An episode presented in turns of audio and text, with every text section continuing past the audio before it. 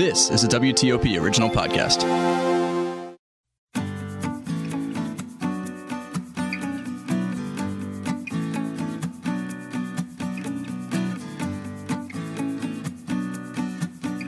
Welcome to another episode of The Vine Guy.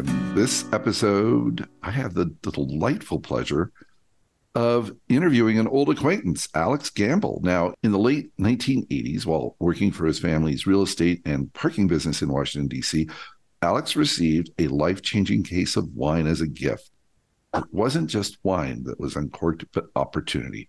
In 1993, he and his family moved to France, and over the next 26 years, after his family relocated to New England, Gambal straddled the Atlantic from Boston to Burgundy while creating Domaine Alex Gambal, a boutique winery that included some of France's greatest vineyard.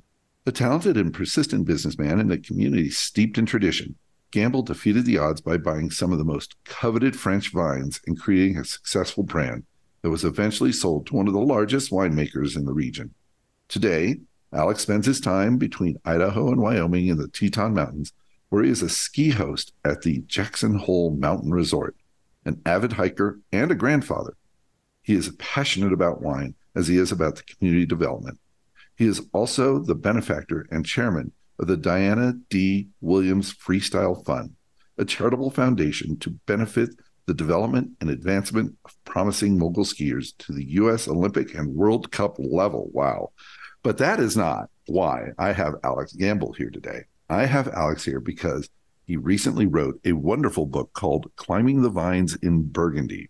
Now, let me, before I, I, I get into this with you, Alex, I just have to read a little blurb about uh, what somebody has written about your book, which, by the way, is fantastic. Here's the blurb part Moneyball, part Kitchen Confidential, with a splash of Julia Child. Climbing the vineyards is a sensory experience that you won't soon forget. It's also a touching family memoir and an accessible, incredibly detailed look at the world of gastronomy and enology. Told in a uniquely American voice, Gambal's book is populated with fascinating characters, stunning locales, and delectable descriptions of meals and glass after glass after glass of wine.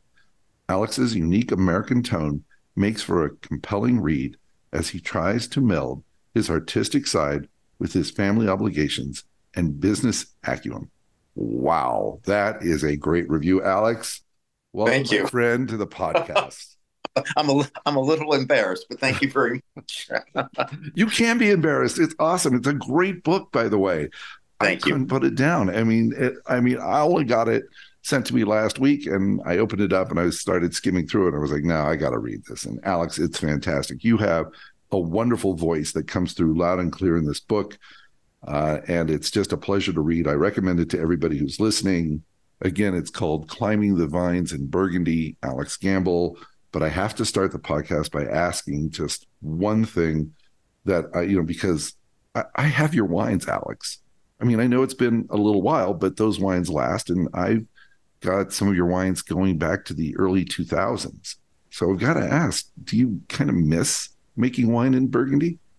I miss making the wine and my friends and my team and all the characters uh, that were part of that. But I don't miss the stress or especially the financial stress because you know people have this you know I, I, think one of the chapters i talk about everybody wants to do harvest or wants to get into the wine business but um, it's a it's a big little business especially in burgundy very complex a lot of money um, flowing through for small business. Um, and you know we're f- high-end farmers. And but you know i experienced three years in 12 13 and 14 of, of hail. In 2016 i lost 50% of my crop to um, uh, to to uh, frost. And that i don't miss. Don't miss that at all. Well okay. So you mentioned burgundy and i'm, I'm going to you know touch on this a little bit but americans are kind of considered interlopers in burgundy i mean there's a, to the best of my knowledge there were only three expats there making wine and how did you do it? I mean, you know, it's it's not easy. I, I, you and I have a mutual friend who tried to stick their toe in champagne, and and you know, that didn't go anywhere. As, as you might recall. So, how did you do yeah. it? How did you break into a very insular community in Burgundy? Uh, first off, I think we have to say it was 30 years ago I got there. Um, and we were the only Americans there. And we had an eight and 10 year, my wife and I, an eight and 10 year old in tow. And also, I was fortunate that I was working with Becky Wasserman, a very respected and led now legendary. She passed away a year or so ago. Um, exporter who discovered some wonderful winemakers uh, in the kind of late 70s, early 80s. So I went over and I was working, you know, in an established business and also got over there in my mid 30s. We basically all of these baby boomers um, were taking over from their parents uh, in family businesses, and I had a certain, um, I had a real appreciation for family businesses. And then I always joke and say the secret weapon were my kids because they were in in uh, the local schools, and so many of their friends' parents were winemakers. So between Christmas and Easter and end of the year school barbecues, marriages, funerals, um, birthday parties, we became part of the community.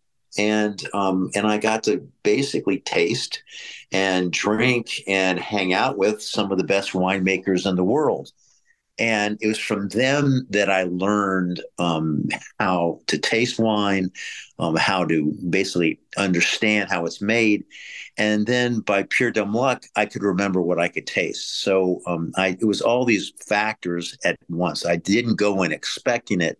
I hoped something like this would happen, but it was um, more ser- serpent- ser- more good luck than anything else.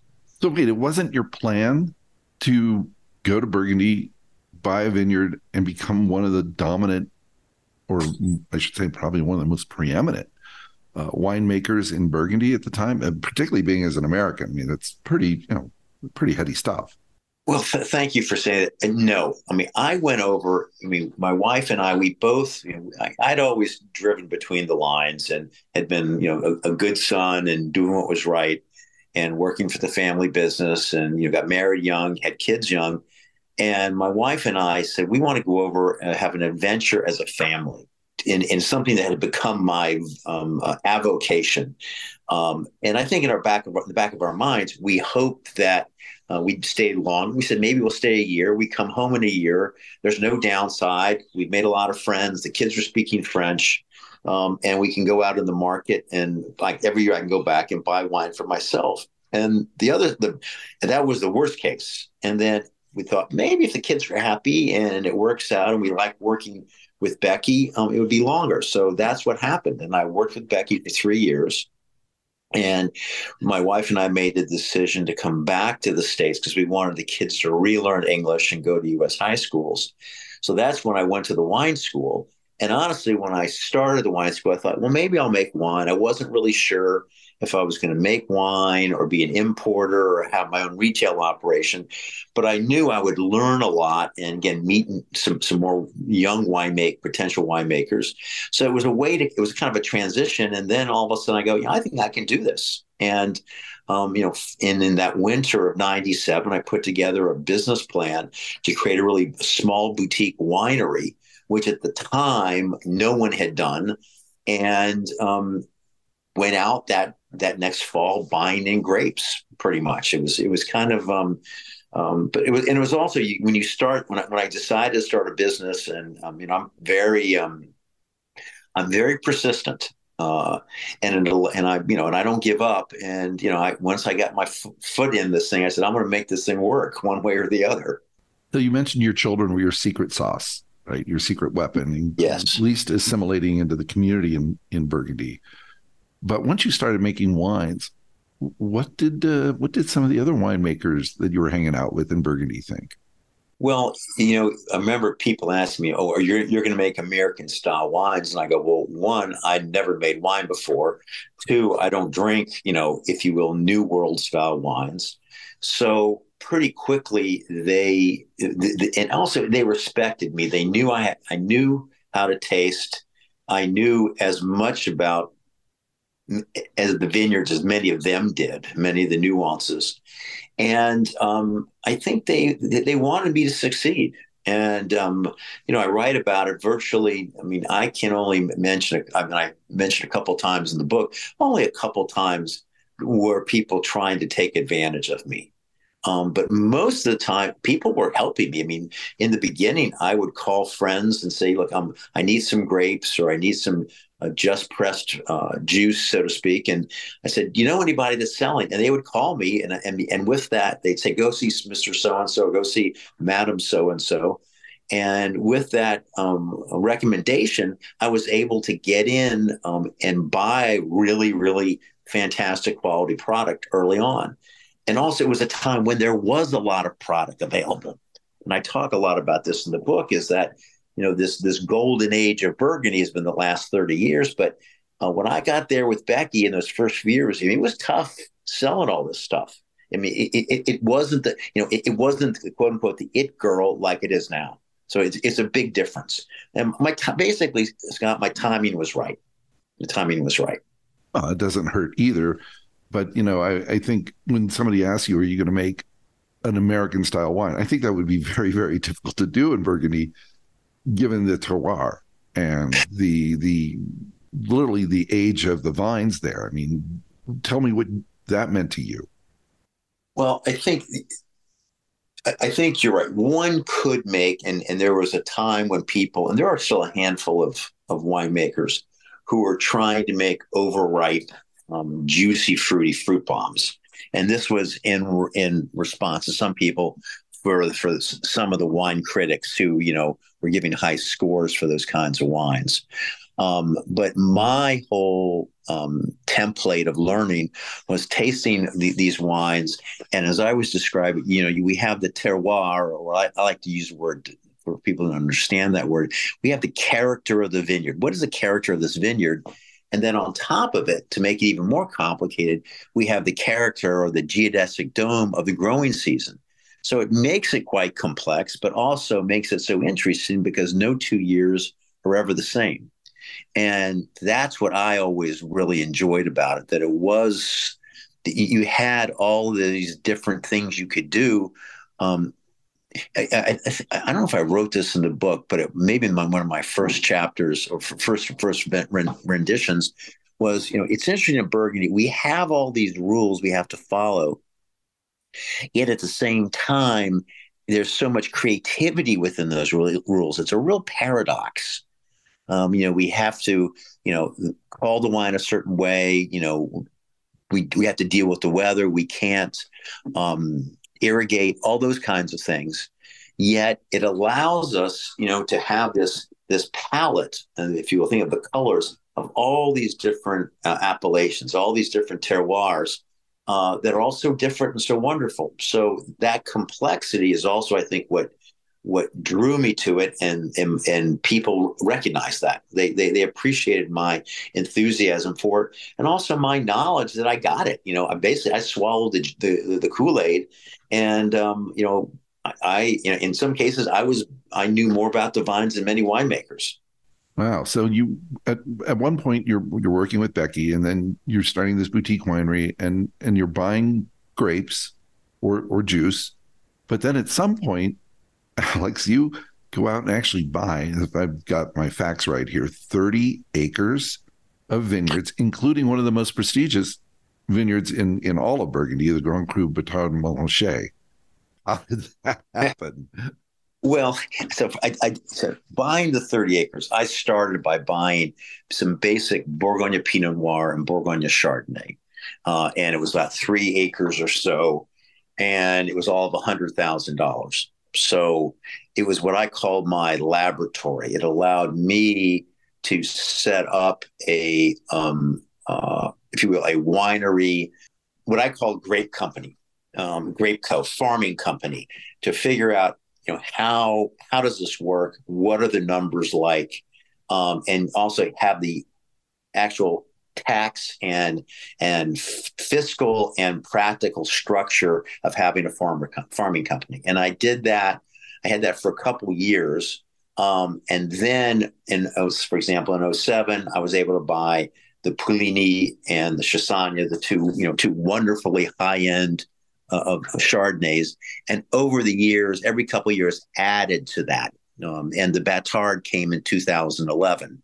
Um, and you know people and and the deal flow I like to say the ability to buy more of these grapes or buy more of these these vineyards came because people saw we were doing the right thing in the vineyards we were farming these things organically or we would call bio biodynamically and um, you know taking vineyards that had been under, if you will, valued or under farmed and doing the right thing. And that was then reflected in the grapes and then in the wine we made. It, it, it was very simple. So my whole attitude was, you know, get to make the best possible grapes possible, grow the best possible grapes I can. And then from that, it's pretty easy to make good wine. Just don't mess it up. The grapes are 80% of it, no, no matter what. I always say that. Well, for our listeners who may not understand sort of the value of a Grand Cru vineyard, there's like, uh, correct me if I'm wrong, Alex, but in my mind, I always think that there's sort of these four levels of uh, classification, for lack of a better word, of the vineyards in Burgundy. You've got the Bourgogne and then the Village and then the Premier Cru and then, of course, the Grand Cru. And there's not a lot of Grand Cru vineyards no. in Burgundy. So for an American to own one, yeah, again, you know, I, I think that's a pretty cool thing.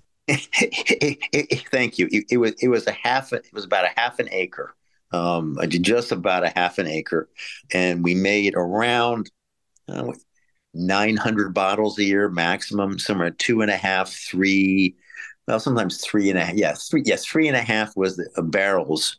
About 900, 850 bottles were the, was the maximum we would make in any year.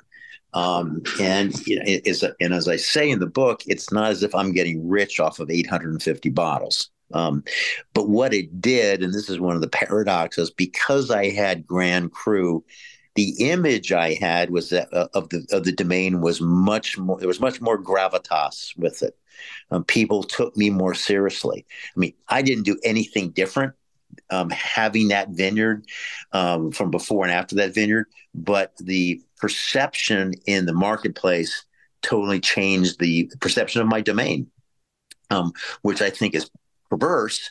But you know, it's human nature. I mean, uh, uh, you know, I'm always the proudest, and I think you know, since you know my wines, for years I made basic Pinot Noir and Chardonnay that people go, "This is amazing stuff. No one does this." Well, I I was an overachiever with that um, but you don't get but you people you know you don't people don't get people asking you for your autograph with Bourgogne. They want the you know they they, they want you to have a, a number one record, so to speak. Even though um, you know day in day out, you know these are the wines we drink, these little wines. Because we, as I, as I joke, and people go, you don't drink Grand Cru every night. I can't afford Grand Cru. I got to sell the bottles.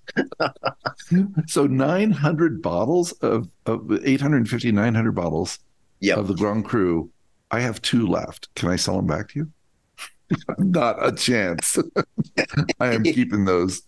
You can sell back to me at what at what you know at what I sold the, the retailer for. Not I don't pay. Yeah, I am. I am going to save those for. You know what? I'm going to save them for when you come visit me. That'd be lovely. I'm gonna do. I'd love to drink them with you.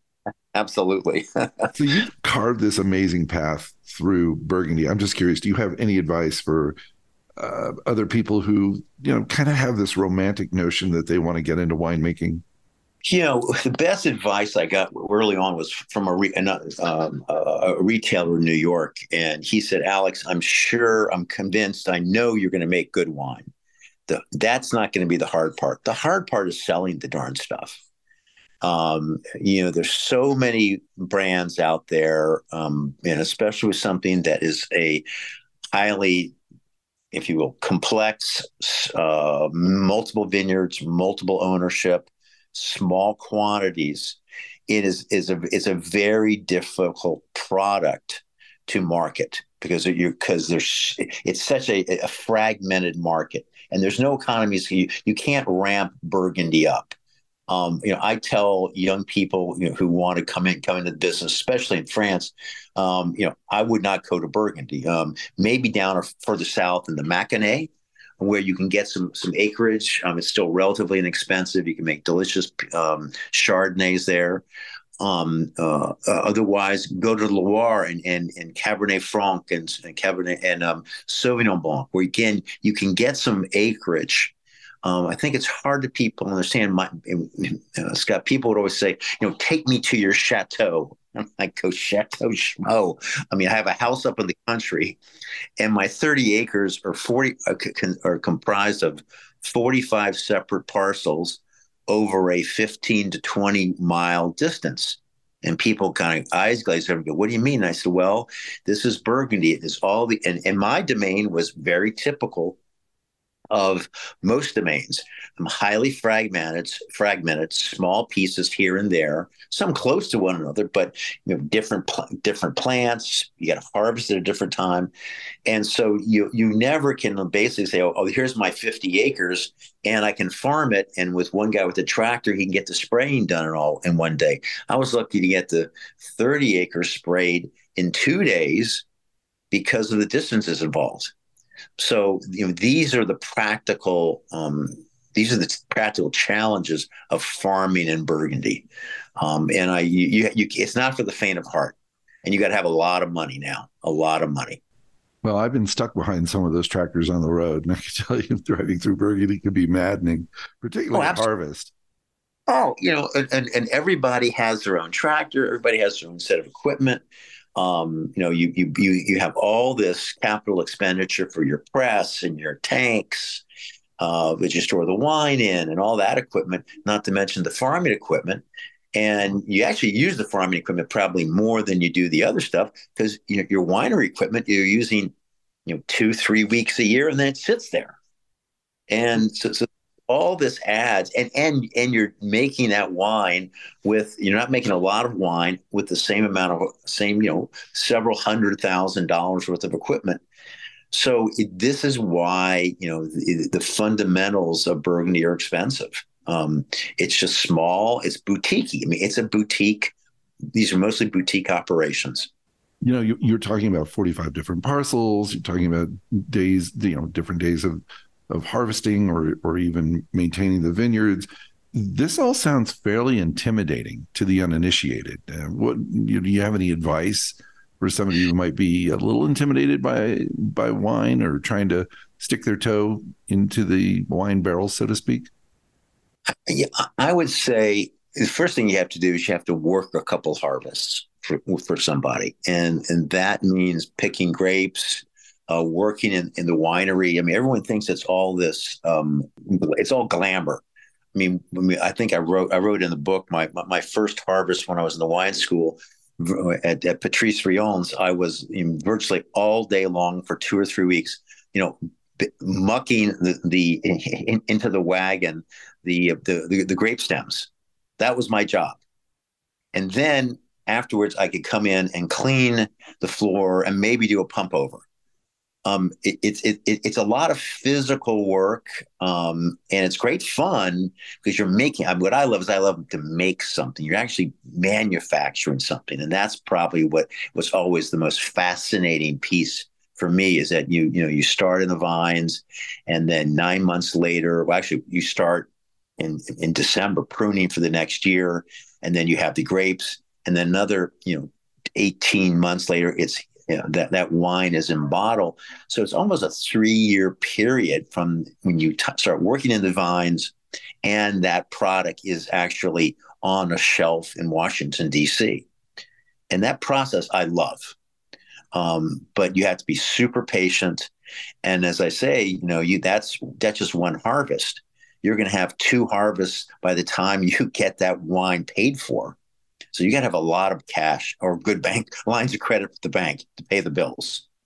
Yeah, speaking of those wines, though, on on the the shelves, particularly in Washington D.C., uh, and I don't mean to make you blush, but I will say that in the day when I would go into that shop or other shops, and I would see a label that said Alex Gambal on it, I knew it was going to be good, regardless of whether it was you know Bourgogne or Grand Cru. So, hats off that's the thing I'm most proud of is that I never made a stinker.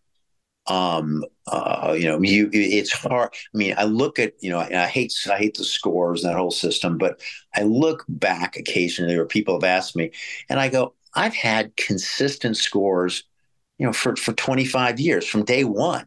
My scores were good, um, and that that and and and and I'll pull out old bottles now, and people go, "Wow, that's so fantastic! I love it." You know, and I and that you know, winemakers we would love to we'd rather we, we would give it away if we could because that's all we want to do. We want to please people. We're we're people pleasers. This is a product that's supposed to give pleasure. You you have to fundamentally like doing that. And if you do, you're going to be fine with it. Oh, mission accomplished. Thank you, my friend. Very bottles always pleased me. Thank you. It's very sweet. I appreciate it. So I, I, want to take a little bit of a of a left turn here, and I want to talk a little bit about Diane. Uh, mm-hmm. It's such a big part of your life, and now, of course, is the inspiration of the Diana Dee Williams Freestyle Fund. Can we just touch a little bit about on Diana's life and sort of? I'm not sure how to phrase this, Alex, but her life and her legacy and yeah. what happened. So I met Diane. Diana is, is my second wife, second marriage. And um, we met in September 2002, about 21 years ago. And she had, as a kid, um, grown up in Killington, Vermont, and um, wanted to, and was very competitive with her brothers and became a great skier. And um, they had a freestyle program there and she became a fantastic freestyler, um, one of the tops top in the world. And this was basically when they used to call it hot dog. So it was a combination of aerials, moguls, and they used to have ballet. And she did this in the late 70s, early 80s. Um, she blew out her knee. Basically, they all the, the proverbial the the in quotes is, "Oh, I blew my knee out." Uh, had multiple operations. Finally, just couldn't ski anymore. Um, and she became a coach. And then for 10 years, from 1988 to, to 2008, she was the head of the Killington Mountain School. And she produced multiple world champions and Olympic gold medal, um, Olympic medal winners. And then from 98 to 2002, um, she was on the Olympic team at Salt Lake as, as one of the coaches. And so she were quote unquote retired in 2002 after the Olympics. But in her off season, she would take bicycle trips through France because she sp- spoke beautiful, beautiful French. And her company came through. I, I, did a bunch of tours, and she really had not not much experience with um, Burgundy. Hers was more in Bordeaux, but she brought a group through, and she wanted to have a then a, an informational interview because she wanted to go to the wine marketing school, and that's how we met. And then and we got married in 2007 and she created this fabulous bespoke travel company called hidden france taking people to the wine regions of france the Piemonte, and then porto and then in march 2018 um, we found out she had stage four colon cancer that had spread to her liver um, no cancer in her family. And she passed about 27 months later in June 20, right in the middle of COVID. Um, and we were out west. We were in Jackson. She'd been getting treatments down in Huntsman and Salt Lake, and also at Dijon. Um, and we'd gone to other cancer centers, and it was um, it was all the same treatment. It was just it was unfortunately it was I don't say run of the mill um, cancer, but it was it had been it was caught way way too late quite frankly. And um, so I set up this this foundation for her, and we're now giving out um, uh, scholarships to kids in in the high school programs throughout the country. And last year we gave some to Olivia uh, Giaccio, who was six at Beijing. And the idea is trying to support these kids so they can go to some of these um, international and national international competitions um, that they normally wouldn't have the money to do for because this is a very expensive sport it's just like trying to play golf. I mean it's a it's a, you you have to have um, some means to do it. And diana's family did not have the means and so she couldn't go to that next level, um, though she was very close to being, you know, tops in the nation and the world. So that's the legacy of it, and you know, trying to, she would say, help my kids, and so that's the idea. And so we have a foundation now that um, all these kids who are now in their 40s are on the board, and uh, some of them were world champions and and medalists, and it's it's quite satisfying. It's quite satisfying to do this to give back like that. Alex, that is wonderful, and um, having moved now to a ski town myself, and my wife is is an oncologist. The this is very near and dear to my own heart, and I mm-hmm. cannot um, thank you enough, commend you enough. And a quick PSA, folks, if you're listening, if you're over the age of 40 and you even if you have no uh, family history of colon cancer please please please just take a day and get a colonoscopy. It is so important and could save your life. And of course if you do have a history please get checked much earlier. That is my psa and i am so grateful I, alex that you have uh, uh, have this foundation. No thank you. And, and i agree 100% i tell everybody um, you've got to do it, and it's the best 30 minutes sleep of the year. Right. and, and, you're five pounds without, I did a lot of work. right. And you wake up hungry. You wake up hungry. You feel like a million bucks. And God, you, I always remember, I go, don't wake me up. This is so good. I don't sleep like this normally. uh, you got to laugh.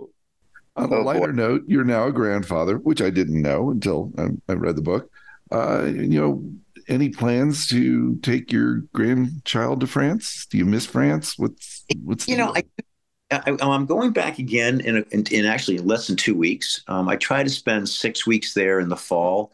Um, want to get there again in the spring, but um, you know, I, I, kept my home, and it's kind of bittersweet when I go back. I think I'm to actually sell it uh, this year coming up. We'll see. I'm I'm I'm debating, Scott. It's um, uh, I've, I've I said I've started over. I'm a funny bird when I when I make my mind up and I turn the key and decide to do something. Um, I'm on to other projects, and so you know, I've, and I've also got. I didn't tell you this. I've um, I'm helping create a daycare center in our valley. Um, uh, for 50 to 60 kids. I actually donated my house and we moved it uh, and the city of Driggs got a, a uh, million dollar grant. So, and, the, and, the, and this I call the house the old ranch Brady Bunch House. And I worked with the city and the house mover. And so we got the house being put back together um, because our valley is growing very, very fast. And um, the kids, I call them the kids, but the adults in their 35 to 45 range who have kids um, need daycare because they're the workers and they're the young professionals that are supporting these ski resorts and um, and the and the two valleys, the Wyoming side and the Idaho side where I am. So um, that's my other project. So I've got plenty to do. People say, you know, what do you do when you retire? I don't like the R word. I go, I, I have P's, lots of projects you know, as well as skiing a lot. So um, I'm I'm enjoying my this new phase of my life. Well, you should add M to your initial, you know, mountain house mover. it's amazing that you're moving a house to provide oh, oh. daycare. That is hats off, Alex. Well, thank you. And, and, I've done a lot of real estate in my life, different projects. This is one of the. This might be the coolest one I've ever done. Um, and you know, and it just. Uh, I'll actually, I'll, I'll, I'll send you some photos. It'll blow your mind. It's pretty crazy. Great. I'll put them up on the website. That'd be lovely. Please, please do. Listen, before I let you go, I want to turn this back around to wine. One last question. Yes, sir. What is your ideal wine pairing? Sorry, I didn't mean to throw you a curveball like that. Say with the white, with a uh, my favorite probably always is is either my Puligny Montrachet Les Enseignères, which is the kind of what I call the baby Batard, or a Saint Aubin Chien because both of these have wonderful that lemon lime quality and a flintiness with the Saint Aubin lemon lime with the Puligny, um, and then have that with something with like grilled fish, um, grilled scallops, something really really simple. I mean that to me is is the perfect white match. Uh, and for red, you know, my two favorites are always either Volnay or Chambolle because um, I love the elegance, the smoothness of those two wines. And, um, and, and then, quite frankly, just with a perfectly roasted chicken, um, uh, it does. It, it, they neither the wine nor the chicken will overwhelm one or the other. And I, but I say chicken, I mean something like a poulet de Bresse or, oh, yeah. or a, oh, yeah. you know, a, a, real French chicken, not not the, the battery raised chickens, you know, that that that that, that we get pawned off here in the United States. And if you say I miss something, you know, what I do miss honestly is the grocery store. Um, and and and the greengrocers where we can just find fantastic fruits and vegetables that that and that primarily are the ones that are just in season, and really good fish and really great meats. But the chicken, the pork, things like that, the rabbits, um, I, I miss that. So I'm looking forward to getting back in two weeks and cooking again. And and I usually cook it. I mean, I love cooking at home, and just yeah. Now I'm getting excited now that I think about it. This was fun. you got me fired up. Come, come, come on over. We'll cook together. I'll tell you what, Alex, you got a deal. Don't sell the house yet. Okay. I'll I'll bring over the groceries. You open the wine. We'll cook together. We'll have a great time. Absolutely. All right. well, listen, it's been an absolute pleasure having you on the podcast, Alex, and it's been way too long since, uh, since we've caught up. Uh, but I really, again, want to tell everybody climbing the vines in Burgundy, how an American came to own a legendary vineyard in France by Alex Gambal. It is a great read. It is a wonderful book and I highly recommend it. And Alex, it has just been such a great pleasure to have you on the podcast. Scott, so much fun to talk to you again, and uh, let's stay in touch. And if you ever want to uh, have uh, have a follow up, let me know. I'm, I'm, you know, I'm a talker. We I can talk for hours. Absolutely, I would love it. I would, I would but but the next time it's got to be in person. It's got to be over a bottle of wine. Absolutely. Okay, my friend. Take care. That'll do it for this episode of The Vine Guy, a WTOP news podcast. Until the next time, remember, do good drink well.